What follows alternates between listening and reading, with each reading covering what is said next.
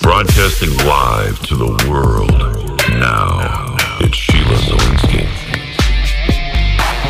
This is a very sinister Luciferian eugenics plan. Sheila Zilinsky. These spineless weasels preach what people want to hear. They replace repentance with dreams of the good life. Mindless minions.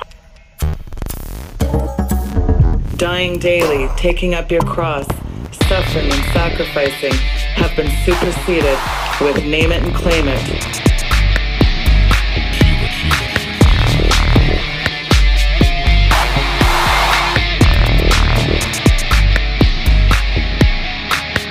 And as dark as I know it looks out there, the good news is that God is advancing his kingdom.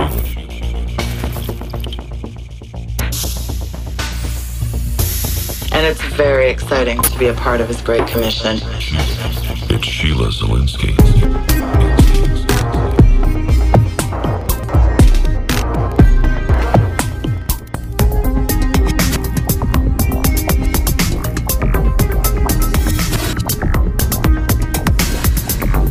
The Sheila Zilinsky Show, the only show to give you the truth behind the headlines, prophecy, and the deeper things of God. Now, here is your host, end time watchwoman, Sheila Zilinsky.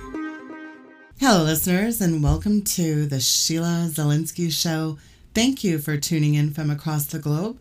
I am honored that you are dialed in tonight. I broadcast Monday to Friday, 6 p.m. Eastern, right here on Worldwide Christian Radio. Sign up for my podcast by going to weekendvigilante.com and you will see the big pink Sheila's podcast button. Do sign up for that, and you will have access to the latest shows as they are archived. Add me also on social media. The social media buttons are also there on my website. I update a lot of information on Facebook and Twitter, so do add me there as well as follow my YouTube channel. My book, Green Gospel, is available for pre order. Go to greengospel.ca and there's a link also on my own website, weekendvigilante.com. Please get a copy for yourself and order extra copies for your family, your church, your pastor. This is the most astonishing, devilish agenda of our era. And it is a great tool to wake people up with something everyone on the planet has heard about the environment. I will come and speak at your church also, so all that information is there. Go to greengospel.ca. And finally, I want to let people know that I am on Caravan to Midnight with John B. Wells tonight at 10 p.m. Central Time. That's Caravan to Midnight. I very much admire and respect John B. So, again, tonight, 10 p.m. Central, I'm on Caravan to Midnight with John B. Wells. I do hope you check that out. I have a fantastic show today, folks. My guest is the renowned Dr. Michael Lake. He is the chancellor and founder of Biblical Life College and Seminary, which really is the premier online spirit filled theological seminary. He is the author of the incredible book Shinar Directive that Dr. Tom Horn published. Amazing book. And Dr. Lake was on the program talking about that book, and you can look up that show archive. Dr. Lake's two websites are kingdomintelligencebriefing.com and biblical-life.com. It is my pleasure to have him back on the program. Dr. Lake, welcome back to the program, sir. It's a pleasure to be back. Dr. Lake, recently the Lord has really been dealing with me greatly regarding the topic of spiritual warfare. We live in times, of course, of great darkness, and Satan is ever mindful of how he can deceive us, distort our views about ourselves and God. And in addition to his constant efforts to gain entrance to our hearts and minds, we have to deal with our own human frailties, including a predisposal towards negative thinking and a general lack of faith. And once we realize the true magnitude of the fight in which we're engaged, it shouldn't really be any surprise that the Apostle Paul urges us to put on the whole armor of God that we may be able to stand against the wiles of the devil. It tells us that there in Ephesians 6. Now, whether we realize it or not, we are engaged in a battle. And our opponent knows our weaknesses, and he is extremely subtle in his approach. And his goal is to increase the noise in our minds, to get us distracted by life, so that we forget sometimes we're even in a battle. But this is not a game here, and we need to be trained warriors. And the call that rings forth from the Word of God and from the stadium of heaven filled with the saints of God that have gone before us is loud and clear get up and fight. It really is time, Dr. Lake, isn't it, to walk in the kingdom authority and to conduct spiritual warfare in the same manner as Jesus and the early church, isn't it? I think that we not only have to walk in that level, one of the things that I postulate in my book is we're facing levels of spiritual warfare that the early church never knew. When you look at the watchers that uh, that were released around the beginning of the 20th century, that's something, and, and the technology and everything else they bring is something that the early church had never had to deal with. And so we, we've got to look at the book of Acts and say, we need to up our game because we actually got to take it to even a higher level than they did. That is so interesting what you're saying there. And I think that's why we really need to be ramping up where we are in terms of our spiritual kingdom authority because over the last few decades there have been many books as you know and teachings on spiritual warfare and those that entered into actively living by those teachings found the task much more challenging i think that they could ever imagine now it really is to me time to return to the book of Acts and realize the early church flowed in some truths and mindsets too, though, didn't they? They did. And we, we need to understand, I think part of the problem we have today is we have made church an entertainment venue, if you will. Right. But really, uh, it should be a place of spiritual training and discipleship. If discipleship is done properly, during that process of discipleship, you get and, and it's part of the sanctification process. You get you get systematically set free. You're also getting systematically equipped and empowered to begin standing against the forces of darkness. But without that mentorship and that discipleship, you're ill prepared. You know, the devil doesn't care how how well you can play the guitar or if you know how to put the mood lighting just right in church. What he's afraid of is you understand the dynamics of the power of the name of Jesus, the power that's in the blood of Jesus, and the power that comes from a life that is obedient to the Word of God. Absolutely. And one of the things I find so fascinating, and I think this is why I felt so compelled to also have you on the show, because you have an incredible teaching. It's a kingdom authority and warfare study set. And I want to get into how people can actually do that as a home group, as a church Bible study for, you know, a home fellowship. I want to talk about that at the end of the program because I think this is one of the more powerful series that I've I've seen and I really want to talk about that towards the end of the program but give us give our listeners Dr. Lake a little bit of an overview of what you teach in this and then we'll touch on some of the points in the series. Well, I, I, actually teach this at the college level, and when I originally designed the program, I thought it was going to be the standard three semester credit hour or 16 lectures plus study. And uh, we actually have Kingdom Authority Warfare 1, 2, and 3. So you're you're almost looking at about 50 hours worth of teaching and, and three books. And, and I've really feel with this, I've just scratched the surface. Uh, we, you know, we, we look at, you know, what, what kind of fight we're in understanding the dynamics of that fight, what really happened in the garden, what really happened at the cross. When you understand those things, then you begin understanding why that even the sequence in the Apostle Paul in Ephesians 6, that he, this, the very sequence that he lists the parts of the armor, you have to put them on in that order or they will not work. Well, let's talk a little bit about the armor and really what that entails and and the piece that a lot of people miss in that, Dr. Lake. I think the one that we really mess up on is is truth. That unless we're dealing with God's truth, nothing works. It's it's what holds everything together.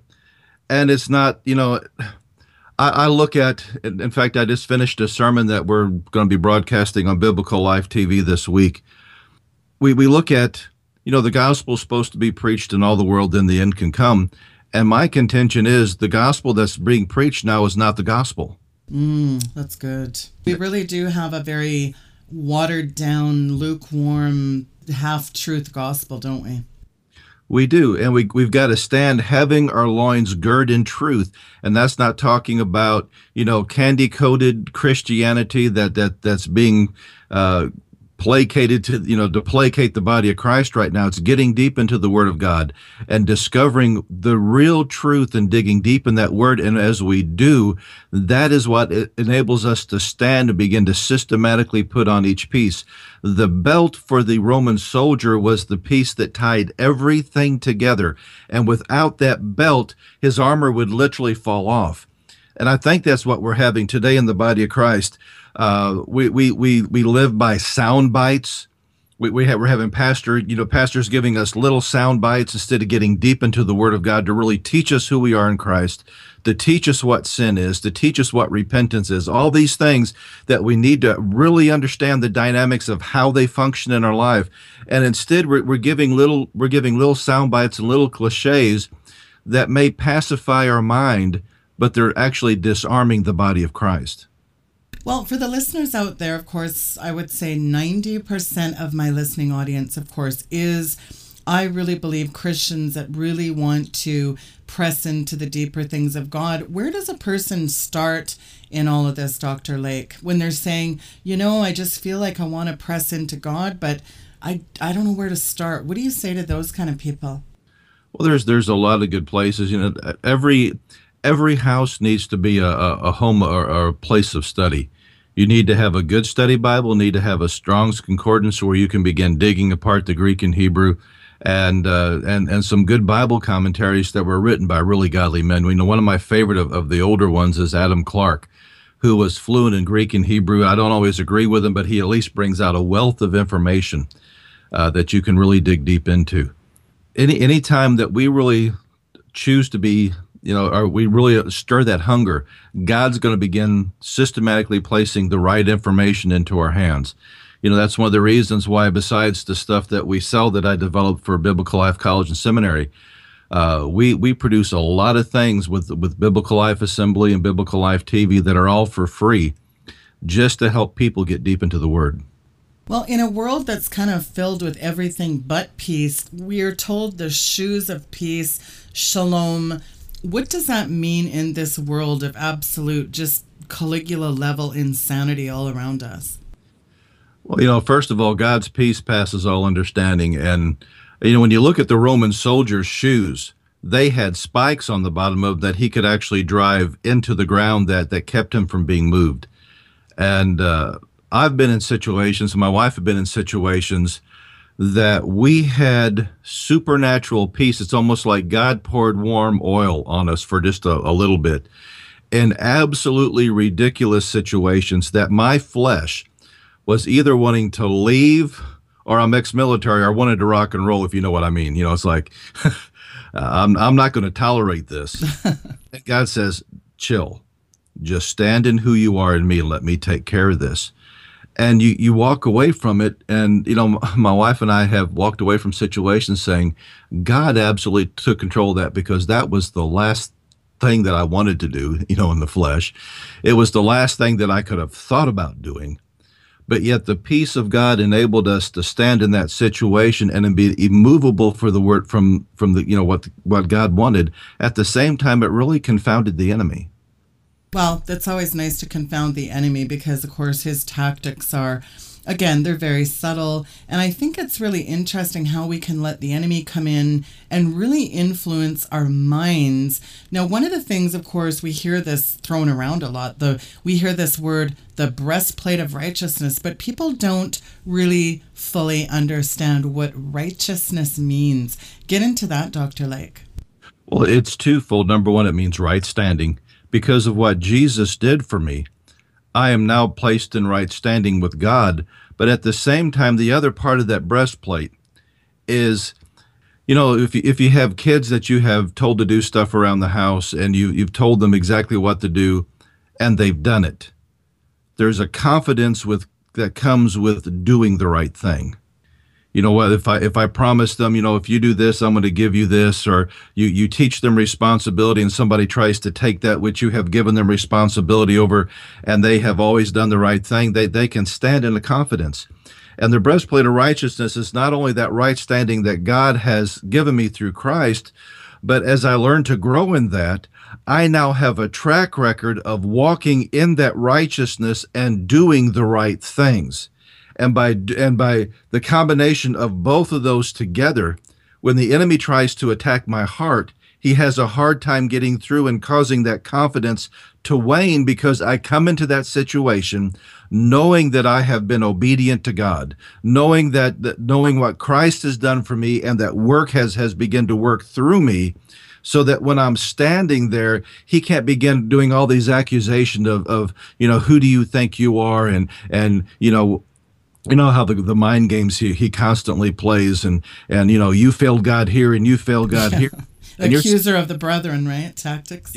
Yeah and i'm saying no i didn't. I did the right thing. And the reason i'm standing here against you is because i walked into it doing the right thing. Well you're so right. And one of the things that i think is so important and yet i think people just read this they kind of gloss over it but we hear this term shield of faith and it's, you know, as easy as that word faith, it just sounds like, oh, faith, okay, just have faith. People don't fully understand what kind of faith pleases God. Of course, we see Jesus saying to the disciples, Oh, give the boy to me. Oh, ye of little faith, bring him to me. And then he, of course, cast that devil out. But it's interesting, one of the things he had said to them is, How long do I have to put up with you? So he was obviously very frustrated at the lack of faith. He says, Oh, ye of little faith. What kind of faith pleases God, and what are the pieces of faith that people need to understand, Dr. Lake? I, I think there's two sides to faith. Number one, simply believing God and His Word. But you know, when the Apostle Paul said, "The just shall live by faith," he's actually was actually quoting the Old Testament. And when you go back and look at that, it, the, the scripture literally reads, The just shall live by his faithfulness. And because I have faith in God, I'm faithful to that kingdom. I'm faithful to what he has said. And it's it's the combination of not only having faith in God, but my faithfulness to that covenant that enables me to stand against the fiery darts of the enemy. And how would you describe the sword of the spirit to people and what's important about that? Well, one of the things I, I tell people is, you know, that that sword was a two-edged sword and it wasn't necessarily for you to be able to, you know, hit the devil coming and going. Part of that sword is to attack the enemy, and part of that sword is to uh, get rid of things out of your own life. Yeah, that's so true, though. It is, and I think one of the things that we, with dealing with all this armor, dealing with all these things, you know, it's like the name of Jesus. If you really reverence the name of Jesus, you you live differently, you pray differently, I've seen Christians that have been so flippant about the name of Jesus, and they say, "Oh, it's just this magic term that whatever I ask the Father in His name, uh, He's going to give it to me." Not realizing that when I come before the Father in the name of Jesus, I've got to make sure because I'm representing Him. And if I have reverence for the name of Jesus, and I'm co- and I'm demanding my life to come in line with the name of Jesus, then when I use that name in authority, whether it be prayer before the Father or against the enemy, the enemy will respect that name because I have shown it honor first. Absolutely. And I think you touched on something important. People very flippantly use the name of Jesus almost to some terminology that reduces God to some sky-bound wish-granting bellhop, doesn't it? It does, and, and the name of Jesus does not turn God into a Santa Claus. Yeah, that's good you know and a lot of times you know i've i've actually really sought the face of god for some things and and uh, he's told me says you really want this? I said yeah i, I really I, this this is what i want to do. And he says well you know it's going to take me about three years of really working on you to get you to be the man who can do this right? So it, it really changes your attitude about prayer. It's like okay let me let me count the cost here father.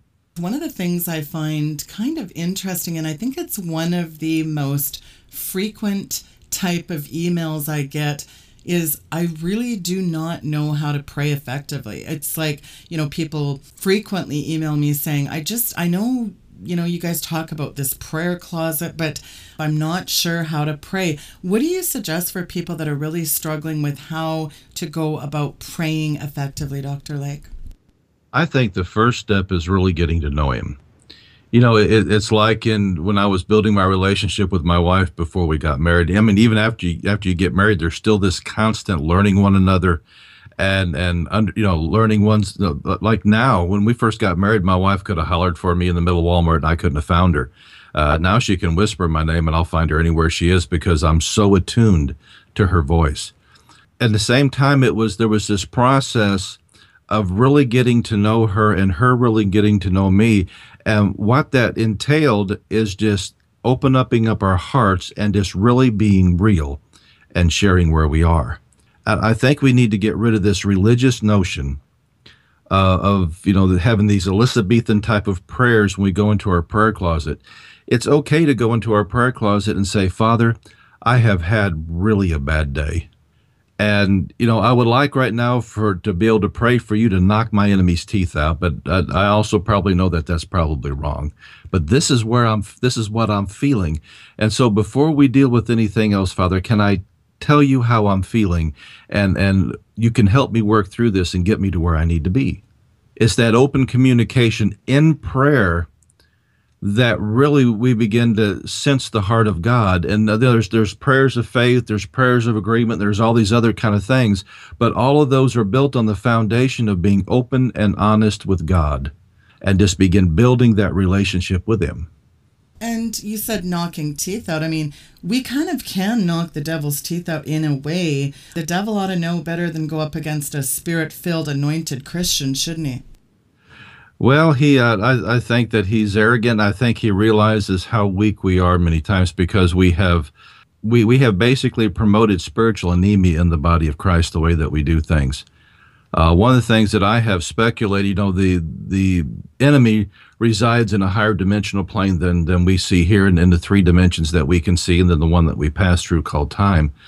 And I have wondered in those higher dimensions if the enemy can't see everything about us. You know, the Bible says when we get to heaven, we're going to be known as we, you know, we were going to know as we are known. And I, I just kind of wonder if he can't look from uh, from that higher spatial dimension and kind of be able to read our mail and that's that's why keeping on that armor and keeping that relationship with God is so important. And and he never comes, you know, if you're strong in God, he'll never come at you head on. He always comes at you from the side. Yeah, he knows how to be subtle, doesn't he? He does. So the ministry of intercession is really interesting because a lot of people throw around this term intercessory prayer. Get into explaining that for people what the ministry of intercession. Well, there's there's actually two sides. There's intercessory prayer and there's supplication. Uh, you know, if I was going to pray for you because you're a part of the kingdom of God, I can't do intercessory prayer for you because you have a standing before the king too, but I can supplement it. But if I'm praying for somebody outside the kingdom, then I can intercede for them because they have no right to go before the king and to make any request. And sometimes people get the terms mixed up. And so, to explain that in a simple way for people so they don't get it mixed up, explain that a little more for people.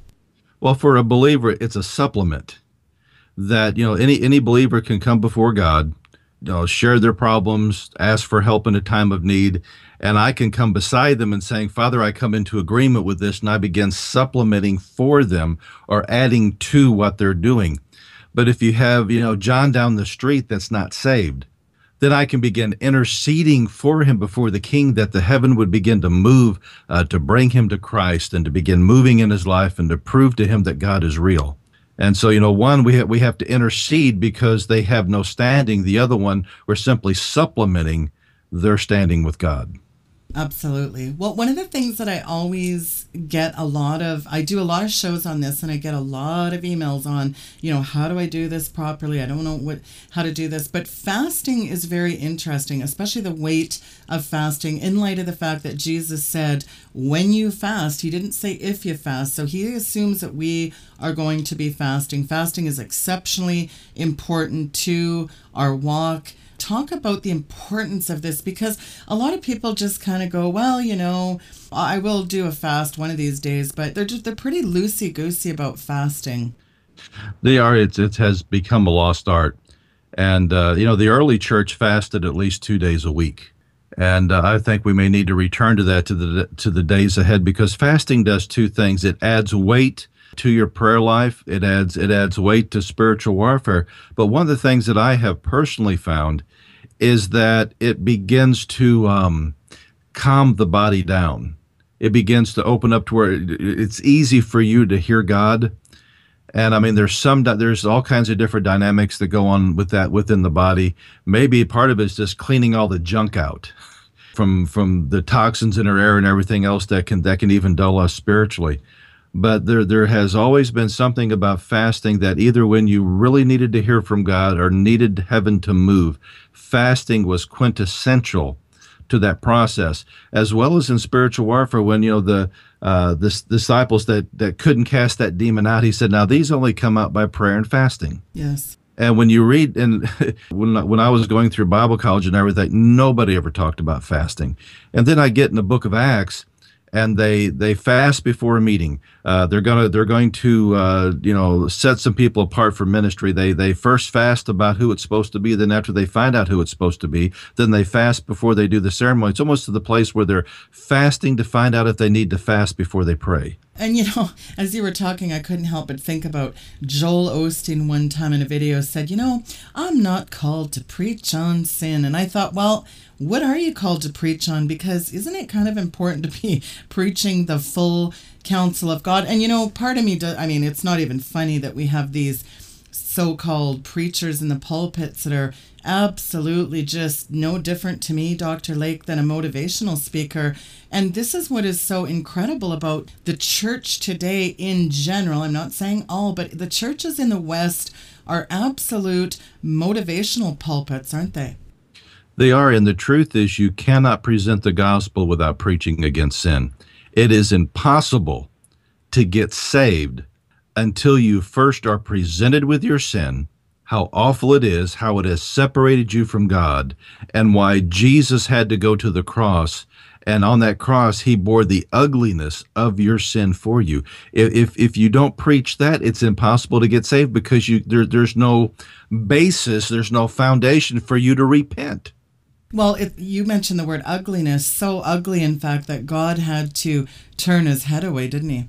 He did. Well, I've got a sermon called, you know, The Cross, the Singularity in, in Time Space, because at that one place, eternity hung on the cross, and all sin and iniquity from Adam to Christ and from Christ to the very last man was all poured into that one spot at one time.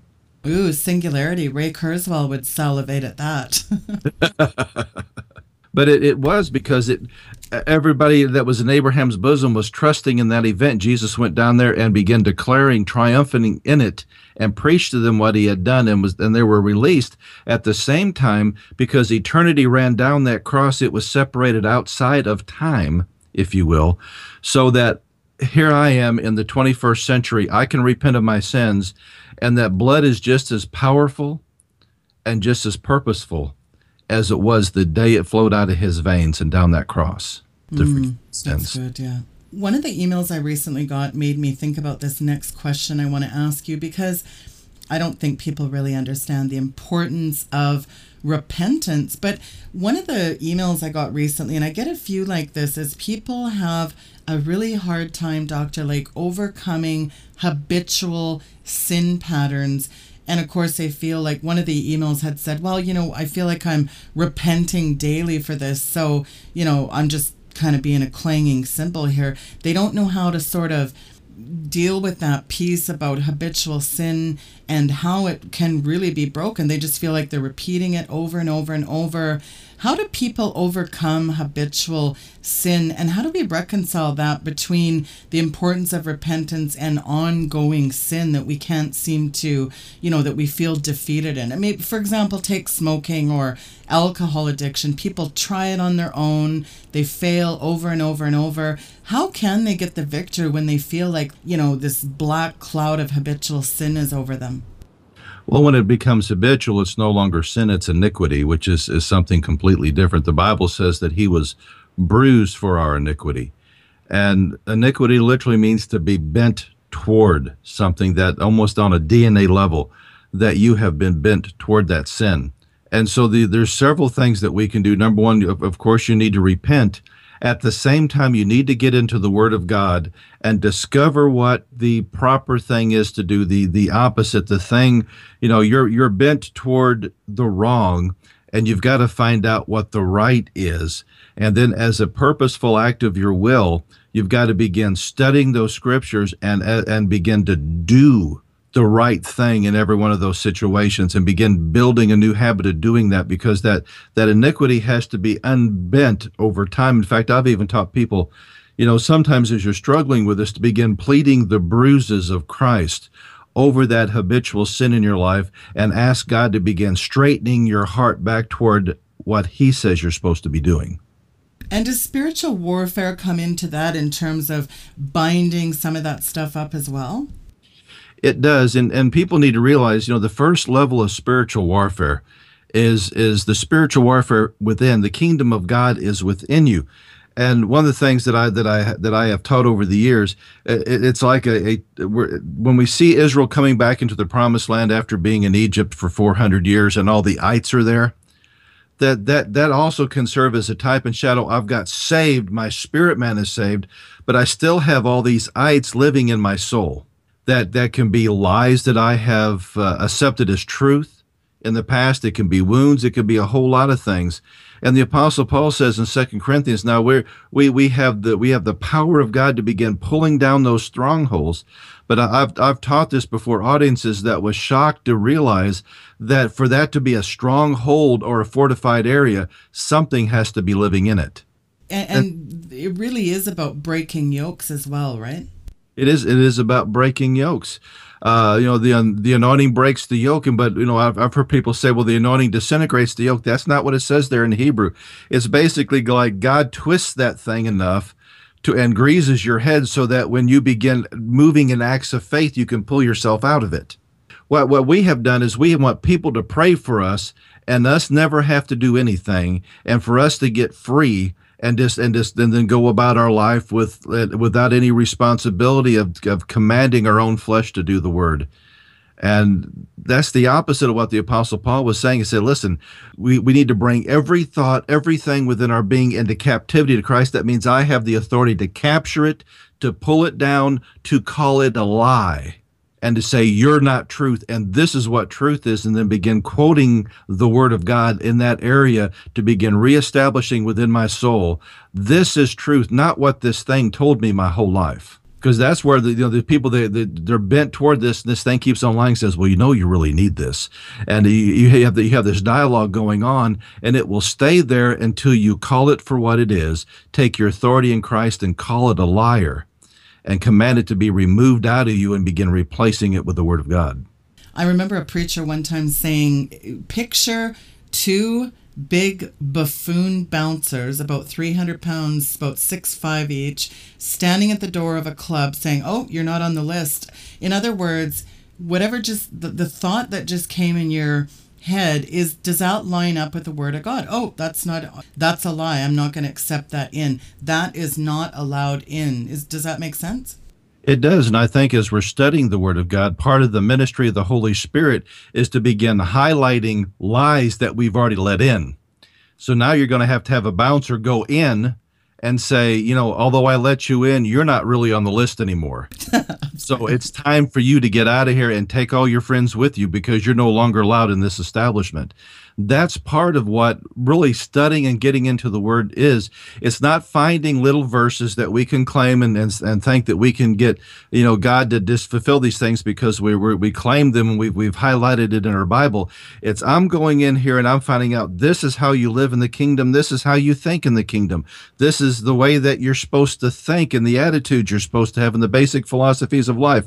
Now, the world taught me everything opposite of that. And so my job now is to have my my mind washed with the water of the word and cleanse these things out and, and reestablish a new fortress in that area where Jesus is Lord and the kingdom of God rules and reigns. Amen.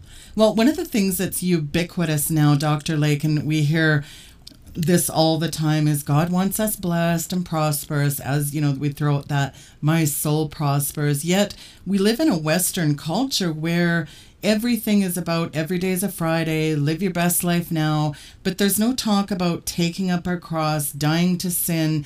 How do we reconcile this name it and claim it mantra with the fact that God does want to bless us as well?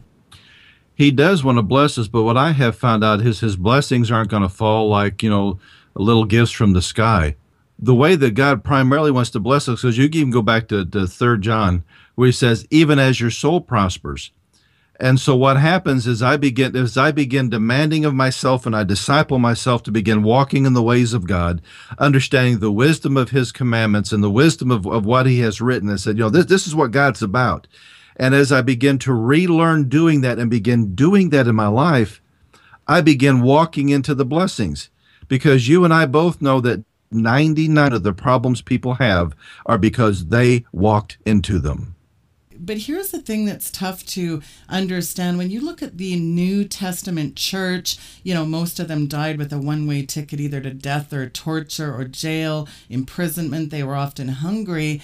It doesn't look like every day is a Friday to me.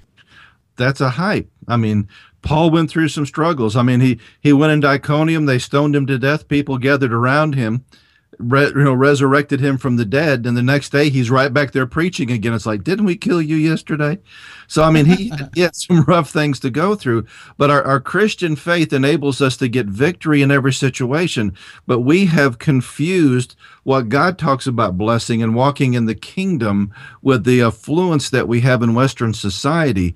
And we need to wake up to the fact that most of the church right now is living in a Laodicean society that we have confused the fact that wealth can mimic spirituality, but it's not true spirituality. What would you say is a good definition of true spirituality? That you can have absolutely nothing and be happy in God. Well, Paul talked about that, didn't he? Reconciling, I have come to be content in all things. Absolutely. And if we're looking for external things to make us happy, we're not where we need to be in God. And, you know, God's not against us having things, but God is against things having us. Or the, the moment that I that I put having things as responsible for my happiness, I just created an idol. Now I may pick it up at the local car dealership, but I made that an idol. My happiness comes from God, and everything else are tools to do His will in the earth. Well, I said one time, how would you be if tomorrow you lost everything? Would you still be in exactly the same frame of mind? It's an interesting question to pose, isn't it? It is. I, I remember having a friend that went to Africa and and and uh, totally changed his life. He went there as a mission uh, on a missions trip, came back, and he said there was this young lady, and she had a dirt floor in a hut, and she was rejoicing, praising God. And he said, you know, sister, what has God done for you? And she says, I finally have a broom.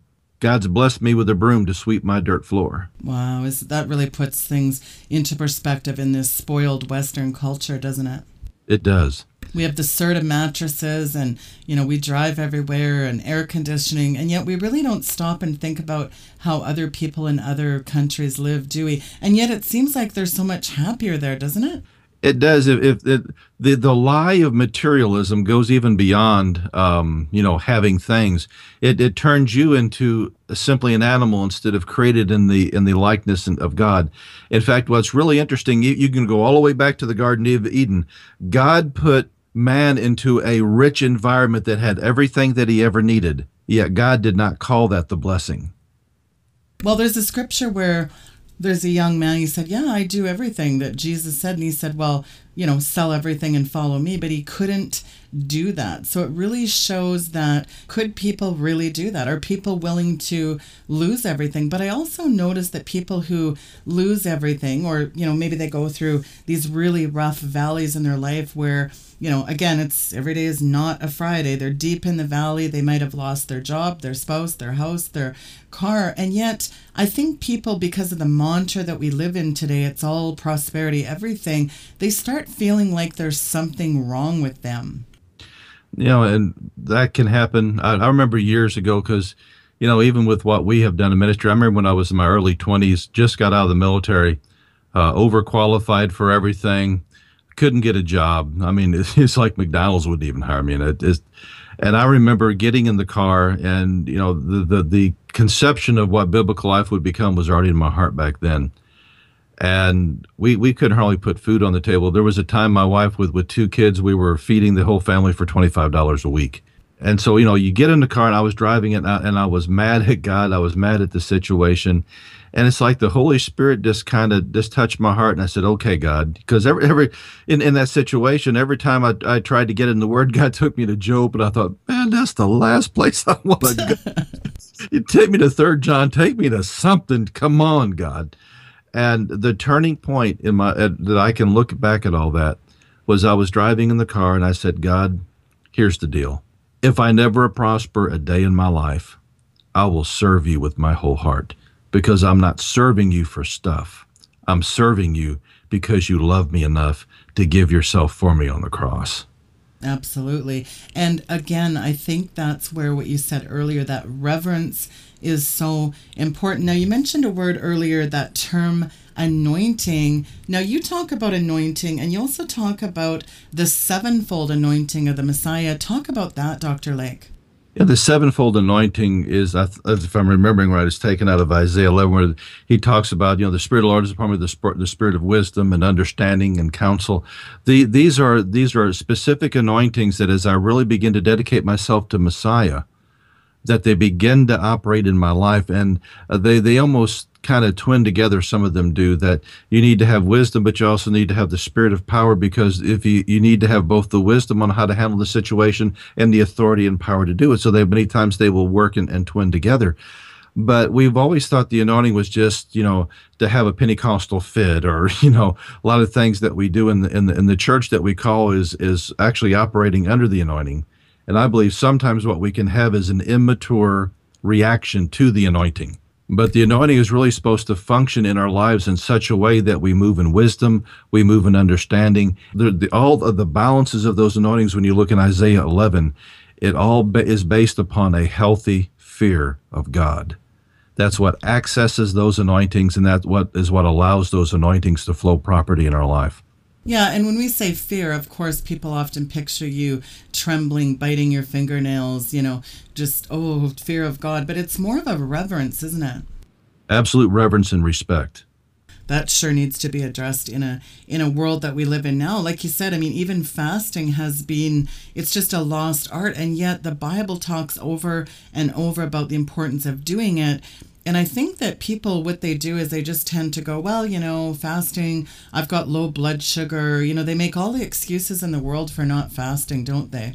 They do. And I've even told people, you know, if you're, I mean, if you're if you're a type two diabetic, you have to be careful with it. But you can you can pick one of your favorite things and fast. Uh, the Bible even tells us, you know, like if I'm going to go on a three day fast, I'll also do kind of a lemon juice fast with it to help clean out the body. But what one of the things Isaiah tells us to do is if you really you, you fast to break wickedness. And so I've got to not only am I going without food, but I'm seeking the face of God and interceding and and and, and making supplication for those in my in my area that wickedness would be broken. And then I add to that a third component. I take the money for the food that I should have eaten those three days, and then I give it to the poor. Wow, that's something we could really stand to duplicate as well. Well, the body is the temple, and it's amazing in this fast food world. We really, people really are not paying attention to the kind of healthy eating. I mean, if you look at the Daniel uh, way of eating, for example, it's really, there's a strong correlation between what we put in our bodies and also where we're at spiritually, isn't there? I think there is. There, there has always been a psycho spiritual physio connection with us that if that if one part of it it's out of whack, it can it can affect us spiritually. You know, try to be in, in severe pain or or to to not be you know clear headed and try to pray. It doesn't work. And it, so it really doesn't work, does it? No, it does. We need to take care of all all three aspects of, of our of our being. And part of it is, is taking care of ourselves properly physically and, and eating the right things and, and knowing when to fast and, and using fast as fasting is also a way of, of even help cleaning out the junk uh, that this world has put in, into our food that poisons us. And I think part of that reason is to dumb us down spiritually and intellectually because it, it, it, it can kind of impede uh, clear thinking. And so fasting and and then kind of watching what you eat is going to help you get back on the road you need to be on. What do you say to people out there that are really trying to, for lack of a better word, receive the baptism of the Holy Ghost and it hasn't happened for them? What can people do in that situation? I, I think part of it is persistence and tearing. Uh, number two, what I tell people, and in fact, I got to uh, sit with Dr. Tom Horn that at one time pastored the guy who pinned the position. I think it was for the Assemblies of God that, you know, tongues was the initial station. And he right. really didn't like that position, even though he was asked to write it. Because what I, what I have seen, I have seen a lot of tongue talkers that are powerless. Mm. So what I tell people is you keep pressing into God until you glow at night. Don't don't look for a manifestation. You're looking for a a rise in the level of intimacy with God and a level of power with God. You know, tongues will come, but there's also, you know, eight other gifts that we need to see manifested in your life. And what we see in the book of Acts is there is always a greater boldness for the gospel. There's a greater love for the word and there's a greater love for God's people. How can people acquire holy boldness? I, think part of it is this learning to gain confidence in God. To, to, to, get the boldness, you have to go through something to get it. And, you know, although that, you know, Peter had already been three and a half years with the Lord, and he, he went from this, this quiet man that, or not quiet man, but cowardly man to one with boldness because he was touched by God and he knew the power of what God was doing. And so he had went through these experiences as well as receiving the baptism. And uh, I think we need to have more boldness today in the pulpit and out of the pulpit. You know, you, you need to get yourself settled in where you are in God and get deep in that word once you do, you, you see this unique thing in the book of Acts. It wasn't just the apostles going around, that you had these from house to house. God will lead you to people to begin talking about the word and, and to begin talking about the things of God that, and you can do that from home. You, you, you can, you can meet with them over lunch somewhere and discuss the word. Uh, the other day, I was checking out at Sam's and had about a 10 minute discussion with a guy checking me out simply about some aspects of the Word of God because it, it, it, it was like once he found out who I was, it, it, it kind of flowed spontaneously, but yet there was a depth there. Uh, that you knew that before before I finished paying for what I was getting at Sam's that I had touched his life and gave him something that he could use uh, to move in the kingdom of God with, and so really, you know, within the culture they had in the Book of Acts, it church was not something you went once a week to do. It was something you were you were 24/7 and it, and your conversation, your daily conversation with other people included your understanding of the word, who Messiah was, how you were walking with him, what God was doing in your life. And I think we need to return to that. We need to, we, we don't need to let the world force us into a church building or force us into a closet somewhere. They're very boisterous about every aspect of their lives. Why can't we be just as vocal about where we are with God and what God's doing in our lives? That daily devotional, that daily Bible reading is important, but fasting, meditating on God's word, obviously meditating on even a Bible verse if you're at work can be really helpful. God's word is in a it's an especially powerful tool when negative emotions are frequently threatening your internal peace, aren't they? It is, and I, one of the things I found out about the Word of God is that based upon how you're approaching it with the questions that you have, it depends on how it speaks to you. I have come into Genesis 1, 2, and 3 and taught it from about 500 different perspectives. Have you ever noticed where, where Jesus will answer a question with a question? Yeah. And it wasn't to frustrate, it was a part of the culture of that time because they understood until the teacher could get you to ask the right question, you weren't ready for the answer. It's really about being in a place where you're ready to receive it too, isn't it? It is, and, and working with the Holy Spirit, and, and that's why that dialogue with Him and being really honest with Him is so important, because He'll work with you and get you to the place that you're asking the right questions. And sometimes the problems that we go through, the situations that we go through, are not just the enemy doing them, but God, you know, the Bible says that God can take every one of those situations and turn it around for good. How can He do that? Because He can use that situation to get me to ask the right question, to give me the piece of the puzzle to get victory forever in that area of my life if I'll just flow with the Holy Spirit. Well, and how can people get more in tune to the Holy Ghost with the world clamoring for our attention and certainly the demonic presence we see in the world, how can we get more attuned to the Holy Ghost? I, th- I think we need to learn to turn off the world and to, um, whether it's listening to good preaching or just listening to good praise and worship. We, we, we, we, we keep the static from the world so constantly going on in our lives. God would have to get a megaphone many times to, to be able to get our attention. But we're, we're the ones that have to decide. I'm turning off the TV. I'm turning these things off. I'm going to spend time just alone with God, or I'm going to spend time without all this constant noise and, and worldly stimulation coming through my, my life so that I can become more sensitive to his voice. Uh, you, you see Jesus all the time taking taking his disciples even away from the crowds they were ministering to, so that they could get away from the den of society, so that so they could become more sensitive to his voice. And I, I think we've got to do the same thing. Well, and it also begs the question why Jesus was frequently he was ducking out of the crowds and and, and spending time in the wilderness himself. Absolutely. And I think everything right now of the world, from our from our smartphones, which you know oh, I use one in ministry. There's there's so many different parts of technology that we use, but we we can almost end up with an addiction over it because it's hyper stimulating us all the time, and that's when we need to turn it off, walk away. Because I think part of what what it's doing, it is it is so hyper stimulating our minds that we can't be quiet before the Lord to hear His voice. Now, let's recap what's important. So, daily Bible readings a must. Commit to reading at least a minimum of a chapter a day, preferably before you begin your day. The Bible nourishes your spirit like good food nourishes your body. So, reading the Word is very important. A daily devotional is important. I think just the simple act of putting the Word of God into your heart before falling asleep can be a, a nice way of protecting your mind as well meditating on the word is very powerful when it comes to that daily barrage of of conversation dialogue in your head. If fasting's huge, praying is big, obviously repentance is a big one. What else do you think is really important for people to make a part of their daily walk? I think just working on being kingdom conscious. You know, if if when when I was in the military, I had to serve overseas, and when you're in a foreign country, one of the things they, they teach you is to be mindful at all times that you're an American soldier.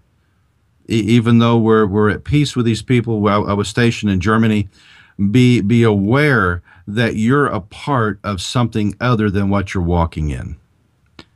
And I think we need to do the same thing. We, we need to learn the art of realizing that we are citizens of a greater kingdom that has its own rules, its own regulations, its own laws, and its own empowerment for its citizens. And we need to learn to be kingdom conscious so that we live life purposefully every moment. Whether whether I'm, I'm I'm driving down the road, I need to I need to learn to move in kingdom authority so that I can I can operate my vehicle properly and the devil can't cause accidents. Or if or if I'm dealing in business deals, I need to realize that that in, in that business deal, I'm not only representing the company that I'm from, I'm representing the kingdom of God. So I've got to move in absolute integrity in everything well, that I do. Absolutely. And we need to learn to bind the enemy's voice as well, don't we? We do, and I mean that's one of the things that, that I teach in learning to to uh, hear the voice of God. You do when when you're first learning, you bind the enemy's voice, and then you tell your own head to shut up. and, and you got to know the difference of which one is which, so that you can begin hearing the voice of God. Um, binding and loosing is something very powerful, and there's there's two aspects of it because it's mentioned twice in the Gospels. One, it can almost be the with the understanding that you have the right to either release things in your life that you can permit them, or that you can you can stop them. God gave you the authority to be the gatekeeper of your life. You can tell the devil no. You can say, "We don't do it this way. This is the way that my family's going to do it." You have that right under God to do that. The other when he when he brought them um, uh, to Mount Hermon, he actually put them in the position where they where they were staring at a, a, a grotto with Pan in it. You had the very entrance that the Greeks taught was Hades, and it was also the exact same spot where the where the Watchers came down to begin what they were doing in Genesis six, and even Nimrod had a fortress on the top of that mountain at one time. Jesus brought them there and said, "You know what? I'm going to give you the keys to the kingdom. Now, whatever you bind on earth will be bound in heaven." I need to point out something here too, because there's a trend right now in, in spiritual warfare teaching of teaching people to go up into the seventh, second heaven and begin warring against principalities and powers. Right. That is nowhere in the Word of God. Uh, There's all these sort of fringe teachings out there, and we really have to be careful that we are aligning teaching. I mean, teaching has to be based on the Word of God. It can't just be, oh, that sounds good. It has to line up with the Word, doesn't it? It does, and we have we've been given authority in the first heaven. You know, if a principality or power manifests here, we can bind him. If a watcher manifests here, we can bind him. If a demon manifests here, we can bind them. But God never gave us authority over the second heaven. And so what we need to do is when we're, you know, you may do spiritual mapping, you figure out what the principality is over that area, and then you can start interceding and asking for God to send warring angels to begin coming against that thing and breaking its power. You know, if, if you try to do it, you're going to end up going up there and you're poking a bear with a stick. And it's a big grizzly bear that's asleep and is will wake up very angry. And I, I have seen churches try to do that and you know try to try to do this second heavenly war stuff and two or three years later the pastor's dead the churches aren't there anymore and all havoc broke loose because they they exceeded their authority Very good. Well, speaking of authority, kingdom authority and spiritual warfare, talk about how people can get your incredible series. And, and I just highly recommend people get this package that you have on right now. Talk about how, talk, well, first of all, talk about what it is exactly and how people can get their hands on this very timely series. we uh, we have actually we have three series kingdom authority warfare one two and then three actually uh, was a kingdom intelligence briefing that kind of was the the the um, impetus for what became the Shinar directive. But in the first two ones I'm, I'm teaching young christians how to be you know what is spiritual warfare what our armor is uh, how to go through it then on the second we go to some advanced levels of understanding what the anointing is how to move in it what the baptism of the holy spirit is what the gifts of the spirit are how to begin moving in those. Uh, each one has a between a 100 to 200 page study guide and either 16 MP3 lectures or 16 CD lectures. So there's at least 16 hours of teaching with each one of those sets. And uh, you can either go to Kingdom Intelligence Briefing, hit on resources, and there will be a link, or we have our, our direct way to get to our shopping cart is simply store.biblical-life.com and we we are we're having home fellowships we're having a lot of people as part of their devotional time get into these studies and it's absolutely transforming their life and they're, and they're really beginning to understand what spiritual warfare is all about i've been in ministry for years i, I go through two or three books a month myself just for just to just to keep the word of god rich and whatever topic that i'm studying rich uh, we, we, we spend so much time feeding our minds all the wrong things. It's time to begin reversing that. And what I like about the MP3s is people can actually drop all 16 lectures from their computer right onto their smartphone and take it with them wherever they're going. Well, and I strongly suggest people do go check out. And again, the two websites are kingdomintelligencebriefing.com and biblical-life.com. They're both linked there on today's bio. Dr. Michael Lake, thank you so much for coming on the program this evening. It's been a real pleasure. Thank you, sir. Folks, that was Dr. Michael Lake.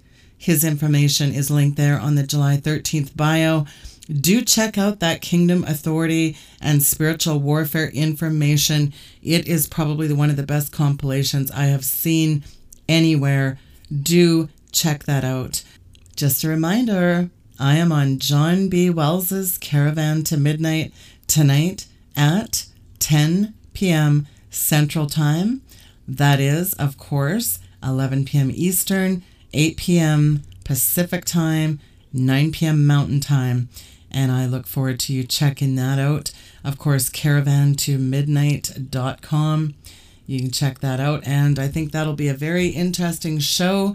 I'm going to be getting into the guts of the green agenda on that show, and I'm sure we'll be jumping around a lot. I have such high regard for John B. Wells, and what an honor to be invited to his show. I just want to remind people that I am joining Doug and Joe Hagmann this Wednesday night, the first hour or so of the show. Wednesday night, July 15th, and Steve Quayle, speaking of the 15th, Steve Quayle and Tim Alberino will be on my show on Wednesday, July 15th. It's going to be very exciting. Folks, thank you so much for tuning into the broadcast tonight. Good night and God bless.